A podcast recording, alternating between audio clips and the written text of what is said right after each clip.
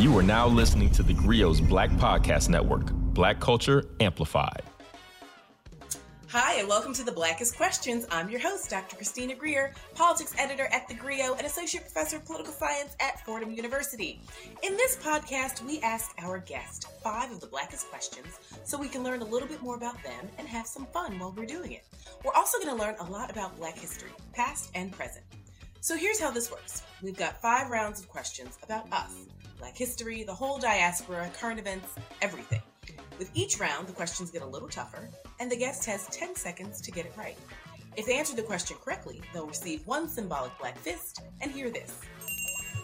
If they get it wrong, they'll hear this. But we'll still love them anyway. And after the five questions, there'll be a black bonus round at the end just for fun. I like to call it Black Lightning.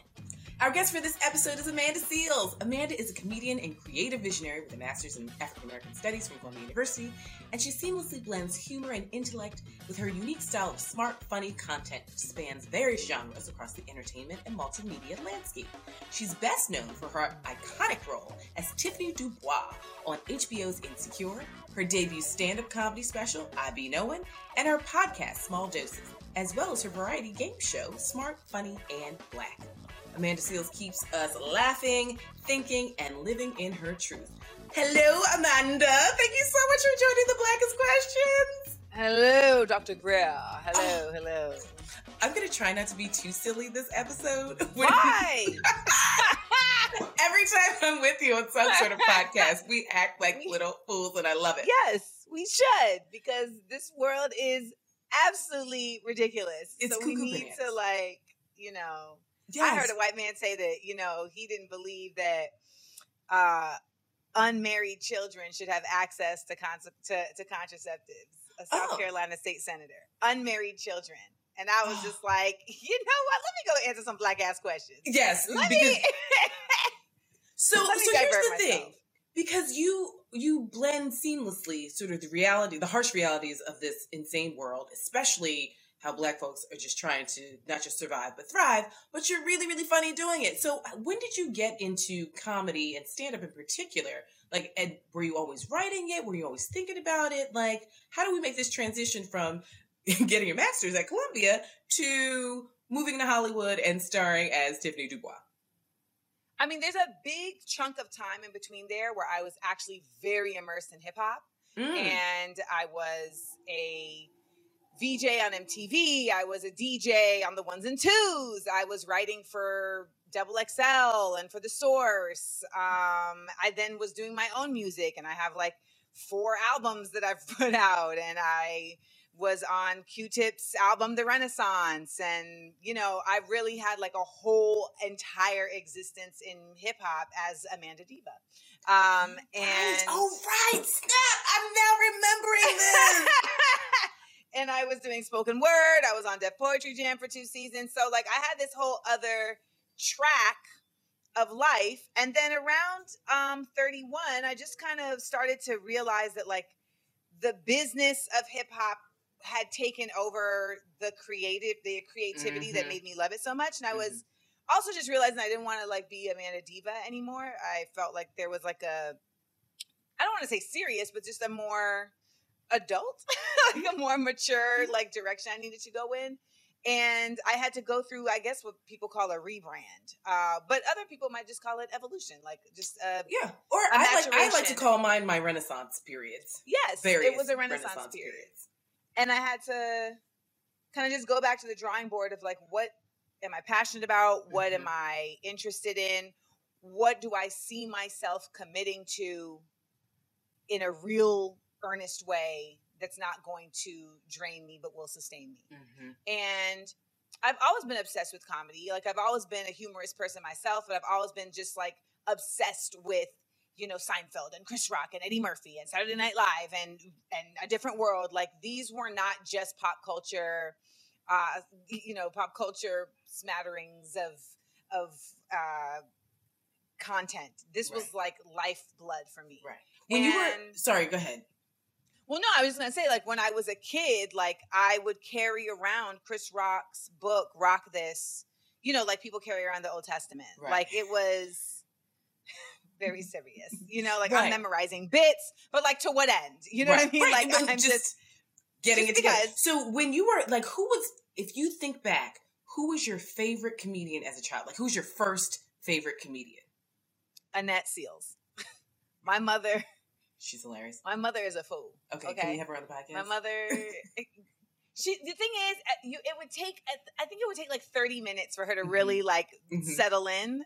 Um, but my mom can give you just a dagger. You Mhm. know, like Mhm. she has the sharpest tongue that I know, and I feel like that was where I got my first chops. Okay. Was you know you got to keep up, and like my whole family is like that. Like they they will roast you, and you better be able to roast back. Like you know, so I think that was my first comedian, my mom. Okay. Um, and who's your first like famous like, comedian?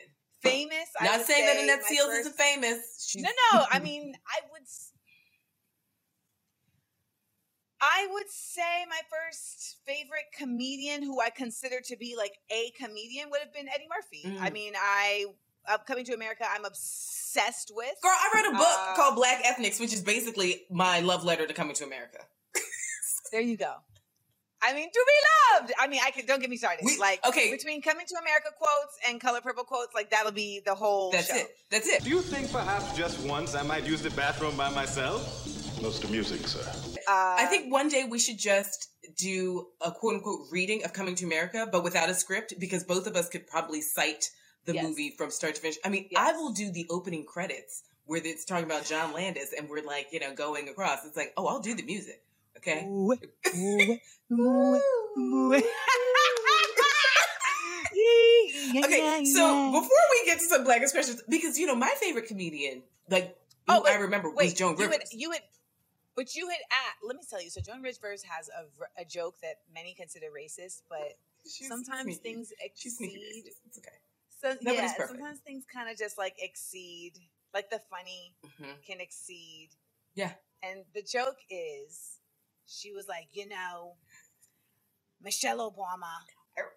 She has style. She has her own impeccable style. You know, she's even more stylish, I guess, than say even Jackie Onassis. So I guess we should call her Blackie out. And she got in a lot of trouble for that.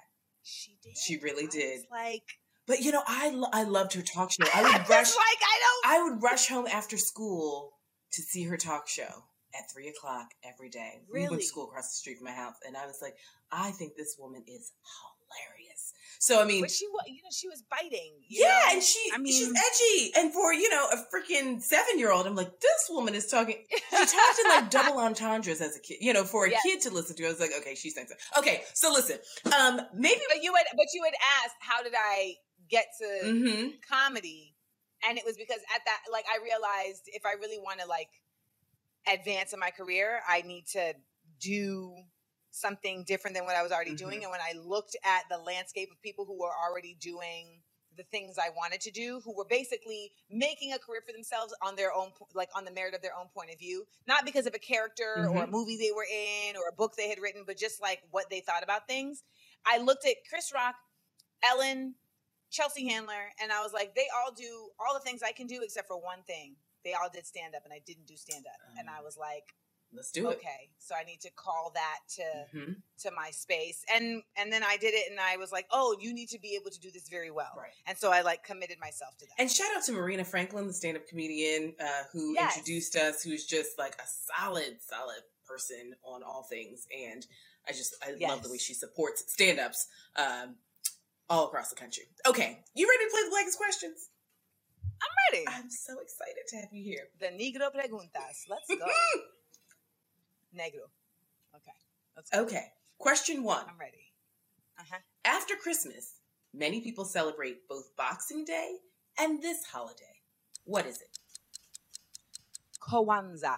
That is correct. So, Kwanzaa was created in the 1960s by Maulana Karenga, a black nationalist who later became a college professor, and he created Kwanzaa as a way of uniting and empowering the African American community in the aftermath of the deadly Watts Rebellion. And so he modeled his holiday on traditional African harvest festivals, and he took the name Kwanzaa from the Swahili phrase Matunda ya Kwanza, which means first fruits. So it's often thought of as an alternative to Christmas, but many people actually celebrate both. So Kwanzaa is not a religious holiday, it's a cultural one with an inherent spiritual quality, says Karenga. And so African Americans of all faiths can and do celebrate Kwanzaa and it centers around seven principles. I won't give you a quiz on the seven principles, but I was like, "Are you going to ask for three of the can, seven? You want to you want to name some? Three. I I can I can name some. I can give you Okay. three. Naya, Uh, Nia. Nia, sorry, Nia, Umoja, Uh-huh.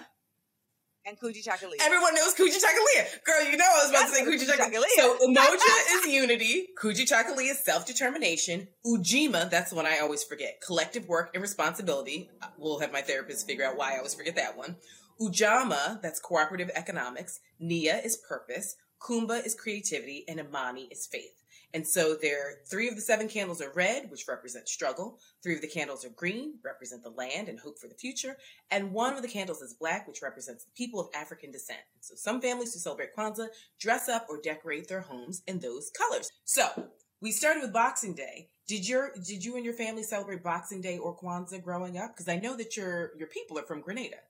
Yeah, but uh, you're really just celebrating Christmas. And even when you're celebrating Christmas, you're celebrating a tree and presents. You're, you're really celebrating decorating. That's what you're celebrating. In my house, Yeah. in my house, what you're celebrating is, oh, this is an excuse to decorate in a theme. Right. Um, Right. I didn't grow up celebrating Kwanzaa, and I always felt like, oh, you know, when I'm when I'm older, I'll celebrate Kwanzaa, and I still don't. I feel like I should, but I mean, listen. I don't. Do you have a favorite holiday? Well, you know, my Christmas is my favorite holiday more so because of the music. Like I Mm. love Christmas music. I mean, it's a great canon. Um, and you know, at the end of the day, I think Kwanzaa is very austere, and I think for the most Mhm. part, particularly Americans, look at holidays as like you know, let loose festivity kind of vibes, and so I think it Right. doesn't really fit in with the way Americans celebrate holidays. In other places, holidays are are attached to like actual real Mhm. things, and and, not just Hallmark. leave it to the Americans to to make it a whole thing. Witty, honest, entertaining. Introducing Dear Culture with Panama Jackson on the Grio Black Podcast Network. Listen today on the Grio mobile app for all the black culture debates you don't want to miss. Also available wherever great podcasts are heard. Okay, so you're on a roll. You ready for question Yes, number two? Okay. Question number two. Lasting roughly from the 1910s through the mid 1930s, this period is considered a golden age in African American culture, manifesting in literature, music, stage performance, and art. What is the it? Harlem Renaissance. That is correct. The Harlem Renaissance was the development of the Harlem neighborhood in New York City as a black cultural mecca in the early 20th century and the subsequent social and artistic explosion that resulted. So it was an intellectual and cultural revival of African American music, dance, art, fashion, literature, theater, politics, and scholarship that was centered in Harlem, Manhattan, New York City, spanning uh, the early 20th century period. And at the time, it was known as the New Negro Movement and named after the New Negro, a 1925 anthology edited by Alain Locke. And so while the Renaissance was not confined to just Harlem, the Harlem district of New York City, Harlem attracted a remarkable concentration of intellectual and talented people and served as a symbolic capital to this cultural awakening. And so the Harlem Renaissance was a phase of a larger New Negro movement that had emerged in the early 20th century and in some ways ushered in the civil rights movement in the late 1940s and 50s. And this embrace of literature and music and, theater and visual arts, the participants sought to reconceptualize the Negro apart from white stereotypes that had influenced Black people's relationships to their heritage and to each other. So, knowing all of that, I know you and I both lived in Harlem at a time. What can you sort of do? You feel? Did you feel that energy still of the Harlem Renaissance when you were there? And do you think that there's an element of kind of a Harlem Renaissance taking place now in TV and in literature? Thinking about diasporic uh, novels that are coming out, or just so many black TV shows that are showing all these different facets of blackness. Do you feel it's a People different always Renaissance? say this. Like, there's some. What black TV shows are there? I'll be like, Well, and I'm in thinking, this business, but I'm just like, there is Right. not a lot I of mean- black TV shows Consi- compared to what I was experiencing growing up. grow in our sitcoms that we had like Martin in a different world. But I mean, like you know, you were on a very popular one. I mean, I, obviously Issa Rae has has She rap- then did rap another one. If she has real feelings, then she needs to let those skeletons out the closet now. Tip might be right. stuff, and So that's two. Um, there's the whole Blackish anthologies, I guess, that people are So watching. Um, what's the new one? See what I'm Um, saying? It's on like You see, Peacock. that's it's the, the. Friends. Yeah, I don't you watch it. Um, you can, if you have right. to if you have to what's the, the like Right. there should be so many But what about like Atlanta or like I mean I guess I put Flatbush misdemeanors in that Yeah, category. but- or you know what, Southside and Sherman Showcase. Shout out to Diallo Riddle and we can Bashir Salahuddin. we can name Yeah. them there not like an uh, abundance and for What about literature with like Caribbean and I mean, I will say this: I don't feel I can't speak. I can't speak informatively to literature because I I am not as well read at this point in my life as I should be. Okay, But when I speak, when I think about that question about is there a Black Renaissance happening in like TV and film, I just feel like that's not really the case, Mhm. considering I have I live in this business and they won't let a Black Renaissance happen right at least right now. Like these people are gatekeeping Right. like a mofo. They're saying things in meetings that still make you just like have to reach out to Harriet Tubman and be like, "Did you hear that?" Like it, it's fortify me. like really. And so I feel Right. like the actual renaissance is happening online. I feel like the amount of Mm. content that is created daily by black folks on these internets really is where the talent, the uh, challenge to the status quo, where the reimagining of identity, that's where really for me is taking place. When I see Right. just the actual comedic genius that people are creating at their desk, and they're doing it while they're busy doing other things too. It's not like I mean, that was like the beauty of COVID lockdown, where there's so many talented people. Where I was like, you were just a regular person Mhm. who is at your job and just found not time. even on break, I just found time. not even on break. You just have a time. smartphone. You stole time. That's it. and and and had time to give us this gem. So, but when I listen, This is the true definition of reclaiming my time. It is. the true, the real definition. And then you're like, you're giving unto us. And it's like, thank you. Yeah. Namaste. I mean, listen, I um when we do Smart Funny and Black as a show, it is meant to con- like exist in this space. It is meant to exist in a space of like Mhm. constantly reminding us of you know the work that was done in the Harlem Renaissance and in the Civil Rights Movement and like the it is it is exists in a space of celebration with the goal of inspiring renais- an- another renaissance with inspiring radicalism Mhm. and revolution and just like self-love of blackness How black are you feeling today? That's how we always start the show. We want to know how black are How you How black feeling? am I feeling today? Um, Yes. I'm I'm always in a in a good feeling of black. and so i feel like that is something that kind of has also come from me being on the internet so much and really getting to see just how much of a monolith we are not um, we are not. Hello, Black ethnics. but living in Harlem, I lived in Harlem from nine, uh, from 2003 to 2015, and I Mm. went to Columbia, and um, I will say that I think the Harlem Renaissance.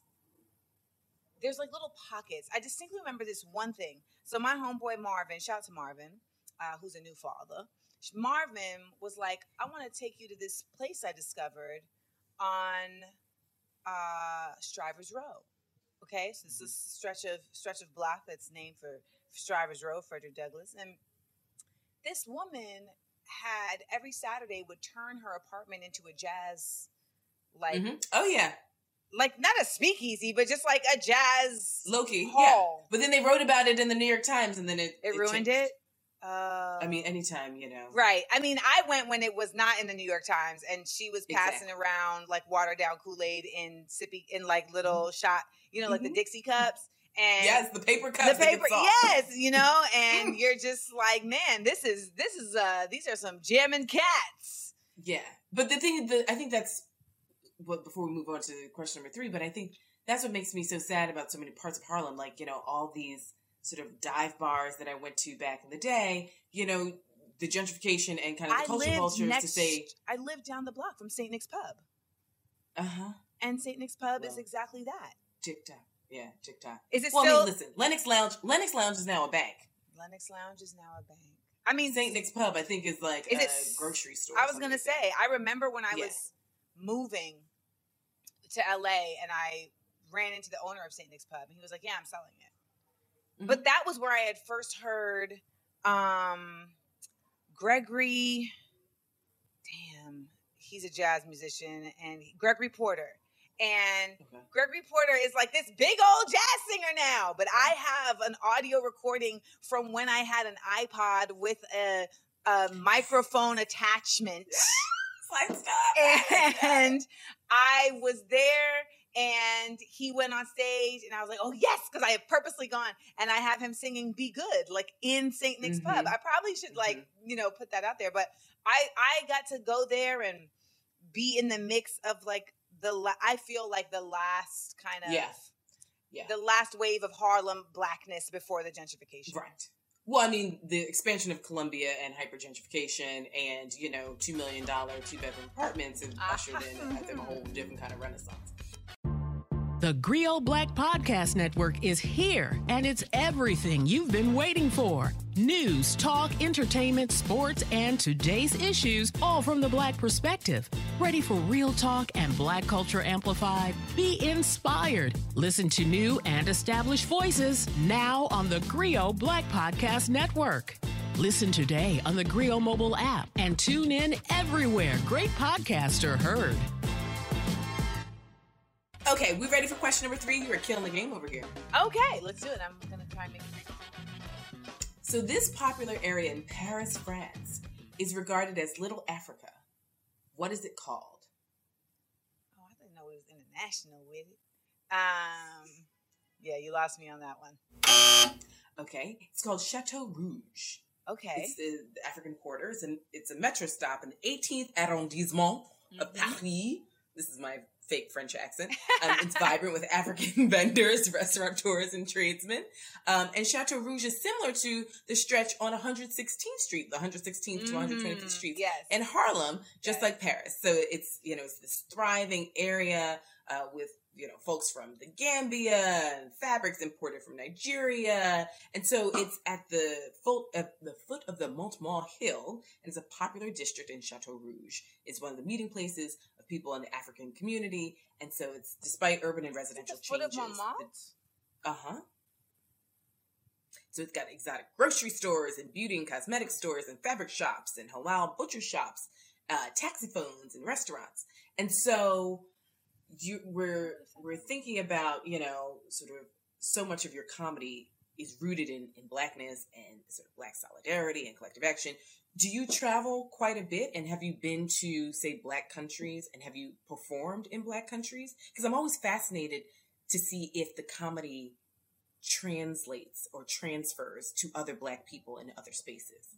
Um, I mean, I will say I think my comedy is very specifically Black American. Um, just with as it relates to our experience. I consult with Latravius in the mirror because Latravius is a gay black man, and gay black men have more confidence than anybody on the planet. I would say I feel like London may be able to get it and South Africa may be able to get it, but like if I'm taking it to like Sierra Leone, I don't know that they would necessarily like be tapped in in the way that Western Black American culture has like become pretty. It's pretty common in those areas, but Mhm. ultimately, I have not. Um, I have not performed stand up much out of the country. Uh, you know, the thing about it too is I really dedicated myself from like 2017. I said, I told myself from 2017 to 2019 that I was not going to travel. I was going to, no, it was 2018 to 2020. I was like, I'm not going to travel. I need to focus on my career. So like Mm. 2017, I went to Togo, I went to Ghana, I went to Cuba, I went to Grenada. Um, but it was like I, all this travel is is incredible and it's mind blowing. But I knew that I needed to like plant my feet yeah. here to kind of just like get some some shit done.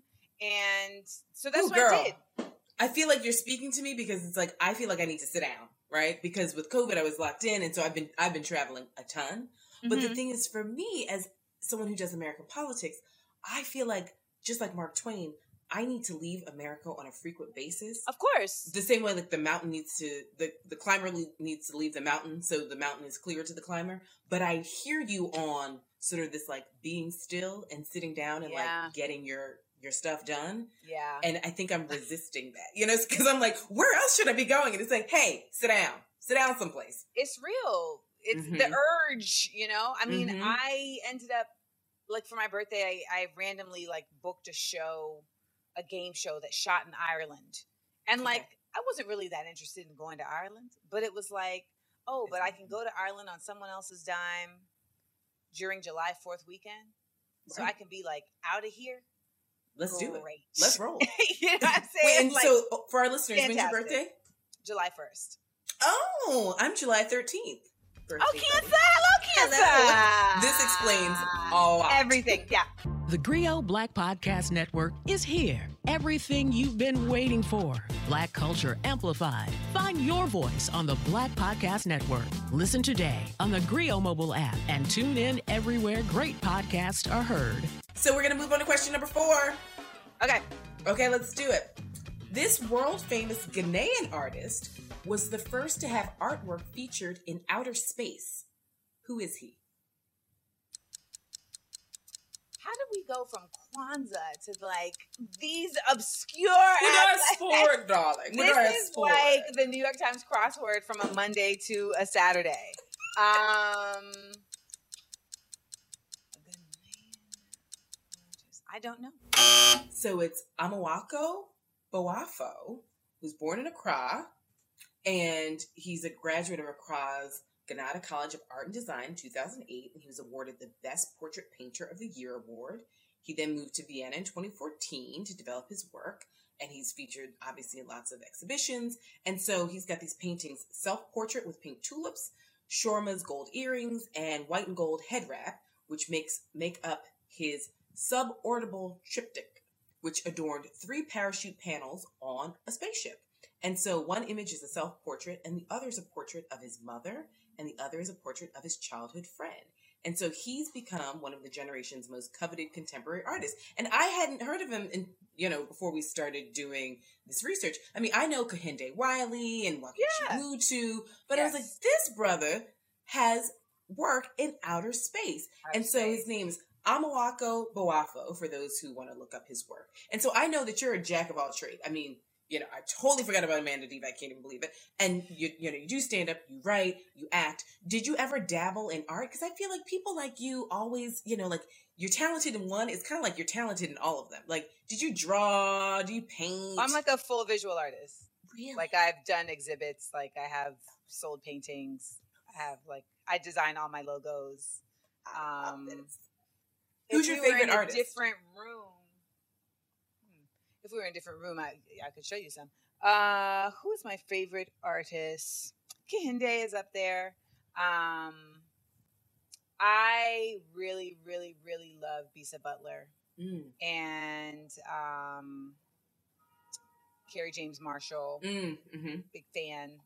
And you know, I was I was already like a fan of Amy Sherald, and then I got the inter- I got the opportunity to interview her, and it made Just- me Fell in Ju- love. Just yes, whole- like I was like new- already love your work, but then it was like, oh, I like love you now, right. which makes me love your work even more. Right. Now, here's a question though for sort of people starting out, and I think a lot of people like you, and you sort of touched on this, but people like you who have a lot of these talents, what advice would you give them to sort of not focus on one, but like, how did you know to kind of say put the visual art stuff not to the side, but like, how do you make those choices of like now i'm going to focus on stand up or now i'm going to focus on my acting career now i'm going to sort of leave the music behind really quickly so i can i can do a little bit more writing like So I have a couple different ways that I make these choices. One, if something goes from a challenge to a stress, I Mm. know it's time to let it go. okay Right? So there's that. Two, if the love is gone, mm-hmm. You know, like I knew it was time to leave music because the love was gone.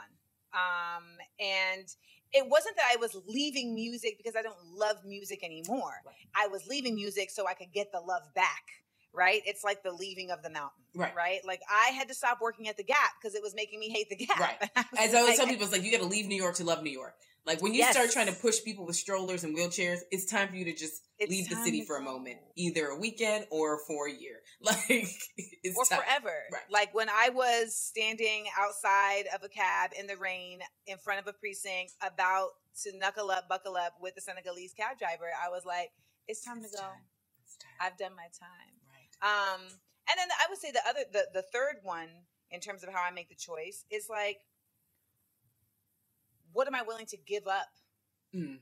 for the return of commerce? Mhm. So, you know, I protected art because I realized that like visual art, I protected my visual art because I realized that I didn't want to have to meet the market's standards or the market's wants. Mhm. Um, and I was like, you do all these other things, Amanda, like where you're to have to do that. Like, keep something for you. Yeah. So like I've sold paintings, but not because I was like, let me do, uh, you know, I didn't have the pressure of having to sell the paintings. It was just like, these are for sale if you want them, you know, which is very different. So like in television, you know, I'm in television, I'm in TV and film, but I genuinely hate it right now uh, because it feels similar to what made me say I need to step away from music, which was that the business Mhm. had too far permeated into the creative Mhm. and it it it makes it hard for someone like me to divorce myself from just the frustration of the business and the creative like there's Right. those compartmentalization Right. doesn't happen anymore so that's how i mean i think Okay. also you go with the flow Yeah. you go with the flow like i've had so i remember i can tell you a really good example of this i remember And then we're getting um, to question number five. Don't stall me, fat boy. Oh no, no, no! I, did, I didn't. Okay, so this I just was a very good example. That's, Like, for I our listeners, that was a coming to America reference. I'm not calling Yes. Amanda Seales a fat boy. I was. I tried DJing Mhm. in like 2003. Beverly Bond was like training me, but I had to carry crates, and it was before Serato. And I just remember standing in the middle of like Astor Place in New York with like eight crates at 3 a.m. after DJing at Joe's Pub and trying to hail a cab. And I was like, no, thank you. this isn't No how it's gonna go. No you can't do it. So I had to let it go. Mhm. But then later on in life, I remember I just randomly got a text from a homeboy of mine, DJ MOS, and he was like, "Hey, are you are you DJing?" And I was like, "I mean, I haven't in a while." He was like, "Well, I have a new night." He knew I could spin, but I hadn't. I mean, this is uh, literally ten years. Right. And he was like, "I have a new night. I'd love for you to come by and just get on the ones and twos." And I was like, "Oh, I don't know." But he he- was like, Let's do it. he was like, I'll set. He was like, no, like let's let's set you up. And so I went and did it, and I had a good time. And he invited me to come back, so I came back and I did it, this and I had a good time. how we build. And so you know, and and you kind of like you you're like, oh, this is the universe like presenting Mhm. this to me. Let me receive it. Mm, I love that. I love, I love the idea of receiving. I mean, that's kind of the way. And I, there are my turntables right there. Oh, all the ones and twos. Amanda Seales on the ones and twos. Okay, But actually, to to actually, let me just put a button in this. Recently, I got the opportunity to DJ again, and I DJ'd, and they were like, "Oh, people are asking us to do for you to do parties, et cetera, et cetera." And I was like, no, thank you. Yeah, It just doesn't. I think we have to just go with the rhythms. I mean, at least for me, like in this like COVID era, I'm like, I just need to go with the rhythms of like what my inner waves are telling me, and like I'm not fighting it. Like I'm not going against any of that. Introducing Dear Culture with Panama Jackson on the Grio Black Podcast Network. Bring your friends for the shenanigans and stay for the edutainment as Panama debates culture wars, Janet Jackson versus Michael, Black fashions, Black mendations, and everything black. Listen today on the Grio mobile app for all the black culture conversations you don't want to miss. Also available wherever great podcasts are heard. Um, okay, we ready for question number Sarah. So, question number five: This Florida Democrat Democratic primary winner could become the first Gen Z member of Congress. Who is he? Frost. That's right, girl. Maxwell Frost, a 25 year old former ACLU and March of Our Lives organizer, and he was endorsed by prominent progressives, including Senators Elizabeth Warren and Bernie Sanders. And so, if he's elected in November, uh, he will represent Florida's 10th congressional district. He was a favorite in a very large and crowded field. Uh, the district will cover the Orlando area, which became open after Representative Val Demings announced her run for Senate in Florida. And Demings won her Democratic primary, and so she's going to face Marco Rubio in November as well. And so Frost has roots a broad swath of American life. His parents adopted him at birth. Uh, they're Cuban American woman, a white man from Kansas. His birth parents were a Lebanese Puerto Rican woman and a Haitian man. He sort of identifies, you know, he's like representative of all the great things that is Everything. America. Um, he identifies as black. He speaks both English and Spanish at home, and he capitalized on his multicultural upbringing to campaign in a district that's as diverse as his own origins. So shout out to Maxwell Frost and wishing him good luck in November. And so I know you follow politics very closely, especially looking at your Instagram account uh, at Amanda Seales. For those of you who want to take a peek. I'm also from Orlando. You're also from Orlando. And so I get this question a lot, and I'm a firm no on on this question. But would you ever consider a political? Never. I mean, you know, obviously my students ask me this all First the of all, I'm not trying to get assassinated for that. I get enough hate mail. But um, you know, back in the day it was I don't want to take out my nose ring and like change how I look. I think there are a lot of, you know, sort of people in politics now who, who have braids and, you know, wear bamboo door knockers and do whatever. I just have zero desire um, to be in the front. And I know that as someone who, who is an actress who does stand up, I mean, you are accustomed to being around a crowd, you're accustomed to moving a crowd as a DJ. But is this, it's just not something that is ever of interest? I um I'm not a public servant Mm. girl. I don't I don't have that level of love of engaging with people. I love the Right. people. I want the people to have what we deserve. But I know my strengths. I know my limits and I don't have the patience. girl. Because I love I- the fact that you said public servant, but we are both Cancerians, and so Mm-hmm. we are known for a little slight pop off every now and again. I don't know. I have a lot of discipline in my life, and obviously you do too. But I don't know if there's enough tongue biting in the world for me to ever I be a public have servant. You know, and that's the thing. It's not even about like the tongue biting related to speaking in the press or speaking no. publicly. It's the tongue biting related to like your Yeah. constituency coming at you Yeah. sideways. Yes, or your, your will- colleagues saying something, and it's like, let me, you know what? Let me, let me just take these Right. off real fast and have a quick tete-a-tete with you, my friend. I also just feel like I serve Mhm. I can serve my purpose Yes. better being Yes. free. Um being free of the limitations of what that role calls Mm-hmm. for. And I am um I'm just also just too eccentric, Mm-hmm. I think, for for that space. But I want to say that um, I know about Frost because this year, my mom, who was in Orlando, she, according to her, she said because of my urging, she decided to really, really inform Mm. herself about the. Go ahead, Mama. And she said in the past, she has to admit that she voted very lackadaisically. Um, it was kind of like, oh, I know this person, and then, oh, I really don't know this person, but they're Democrat, whatever. And she said that, you know, in the past two years, just hearing my rants and my passion, she said, you know, I want to really do this right. And so she informed herself and she was like, I had never heard of Gen Z. I didn't know what a Gen Z was. But this Frost is a 25 Gen Z man. And they said, you know, he's the one. And I read up on him I said, you know, I like the youth. I think this would be a good change. I must have your mother on the podcast. I'm going to hound you and hound you until we get Mama Seales on this podcast. And you know, it's interesting. We have a previous episode with a woman, Nadege Fleurimond, who's a Haitian uh, caterer and chef and cookbook author. And we had her on the Blackest Questions. And she talked so lovingly about her father. Uh, in a very similar way, you know, her introduction to politics and her intro- introduction to food. And I was like, we got to have your father on the podcast. I think as the podcast gets its sea legs, I need to have like a parent episode Like I need to have my mama, who is a riot and a half, or my father, who is low key just like the funniest shade throwing character. He's also go. from Miami, by the way. Shout out to Florida. Shout out to Okay, Florida. so you did fantastically, but here's here's the Thank fun you. part. Before I let you get out of here, we're gonna do the black bonus round, and so I like to call the black Okay. lightning. So there are no correct answers. I just Yes. want you to tell me sort of what you feel once you once you hear the question. You ready? Okay. Yes. If you had to choose Okay. the new Wonder Years or the Cosby Show, Oh, that's not fair. The Okay. Cosby Show. I love the New Wonder Years. Okay.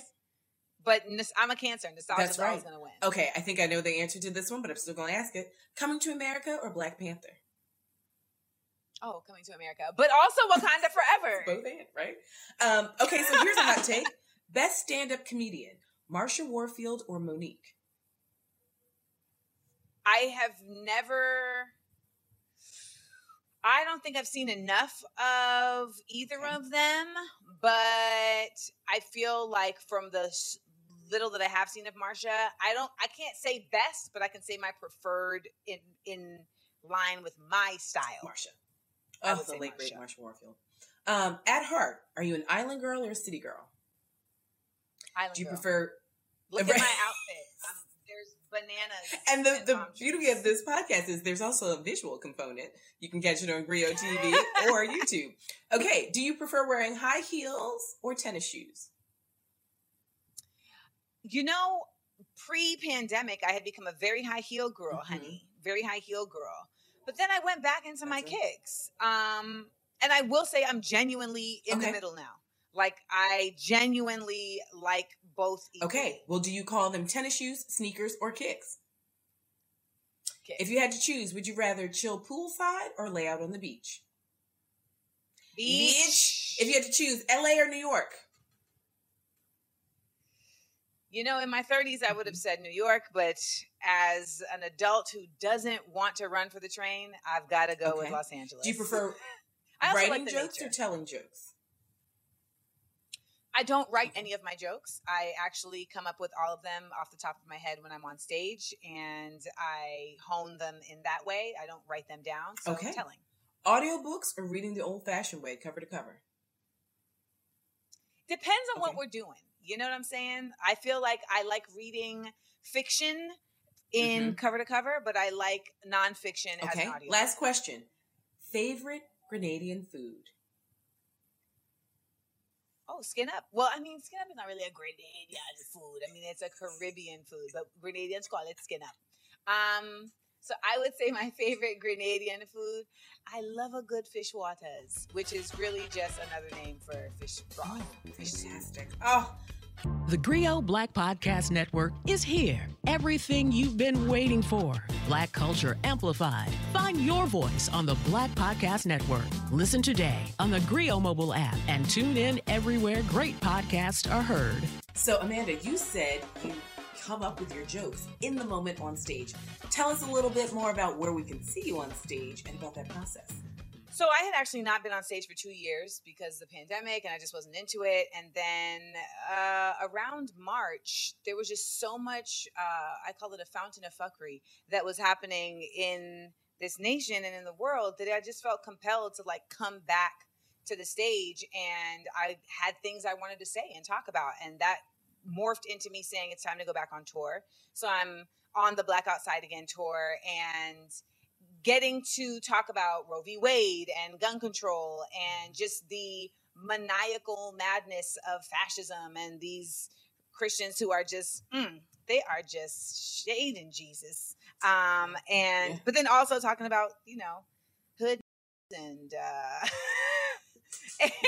and Mm, tell me and, more. and deep vaginas and you know there's a myriad of topics that i discuss but it really uh ends up becoming a conversation on stage because I don't write things down so it doesn't feel so formal. Don't get me wrong, there's punchlines. I mean, I'm telling jokes and there's beginnings and ends and stories, but being on stage right now feels very fluid because we are in the midst of so many shifts that are immense and I want Mhm. people to feel seen uh, in my comedy because I know people are at home like this is crazy. This is wild. Right. And when I come Right. on stage, I want people to feel like seen and heard and like, yes, this is crazy. Yes, this is wild. Let's laugh about it while also learning about it. And something I'm doing at the end of all of my shows, instead of having openers, I'm having closers. And my closers are organizers from the city that I'm in that night. And so I'm bringing up mm. organizers to talk about what they're doing, what the work is, why they're doing that work, and how the audience can get involved. So that's some of the things that I'm trying to do to like make sure that I keep using my platform in other ways other than just telling jokes. Also partnered with Headcount, we are uh, registering voters at my shows as well. Oh, amen. Amen and ashe. And this is the Black Outside This tour. is the Black Outside Again tour because we are Black Outside again because we was inside. Hallelujah. Now we Black Hallelujah. Outside again. And so it's combined. There's shows that are stand-up shows and there's shows that are smart, funny, and black shows. So you got to look on amandaseales.com to see which show is coming to your city. Oh, I cannot wait. Well, I know that you're coming to BK, so I will see you then. And you know what? This is a perfect show for that because for our BK show, we're asking folks to come dressed as their favorite black characters. And, you know, we talk about that right here on Black Question, Blackest Questions. So who would you be? Well, at least you're giving at least you're giving me some time. I mean, I feel like in solidarity and you know, as like an homage to Amanda Seales, I need to dress up as a character from Coming to America in some capacity. I would but not. I don't know. I, I mean, maybe I'll get a little Jheri curl. like maybe I'll come as one of the Rose Bears. Like I don't know. I feel like you could come as Um, one of the. boom, boom, boom, boom. My name is Peaches. My name is Peaches, and I'm the best. All the DJs want. kill my best. Boom, boom. Hiccup, hiccup, hiccup. Or maybe I could just be, I was Joan of Arc in my former life. I mean, I could come as all of Yes! them. Like, well, what I really want to do is be an actress and a TV star. And, like, you know, what I'm movies, really want to do is, like, write films and movies. Around films. So I gotta think about that. what. Shout out R- R.I.P. Louie Anderson. Um, so yeah, I need to think about that. I feel like I should dress up as someone coming to America, I like but I don't know. I'm gonna surprise you, and it's gonna be fabulous. I love it. That's all I I'm love it. say. Surprise me, y'all. gonna Come out to a surprise you. show. It's gonna be fabulous. Go to amandaseales.com Um, to get your tickets. But can I say, Amanda Seales, I just want to thank you so much for joining us here on the Blackest Questions. Thank you for Oh, I'm so me excited much. for all the, the next few projects that you've got coming up uh, that we'll tell all of our listeners about coming out in October. But I also just want to say to our Yeah. listeners, thank you so much for listening to the Black's Questions. And this show is produced by Akila Shedrick, Jesse Vargas, and Sasha Armstrong. And if you like what you heard, please download the Grio app to listen and watch many more great shows and share it with everyone you know. You are now listening to the Grio's Black Podcast Network, Black Culture Amplified. Don't forget, you can listen to the Grio's Writing Black podcast hosted by me, Maiysha Kai. This isn't your typical writing podcast. We interview any and everybody that has anything to do with writing, from comics to poets to authors to journalists to politicians and more. Remember, that's Writing Black every Sunday right here on the Grio's Black Podcast Network. Download the Grio's app to listen to Writing Black wherever you are.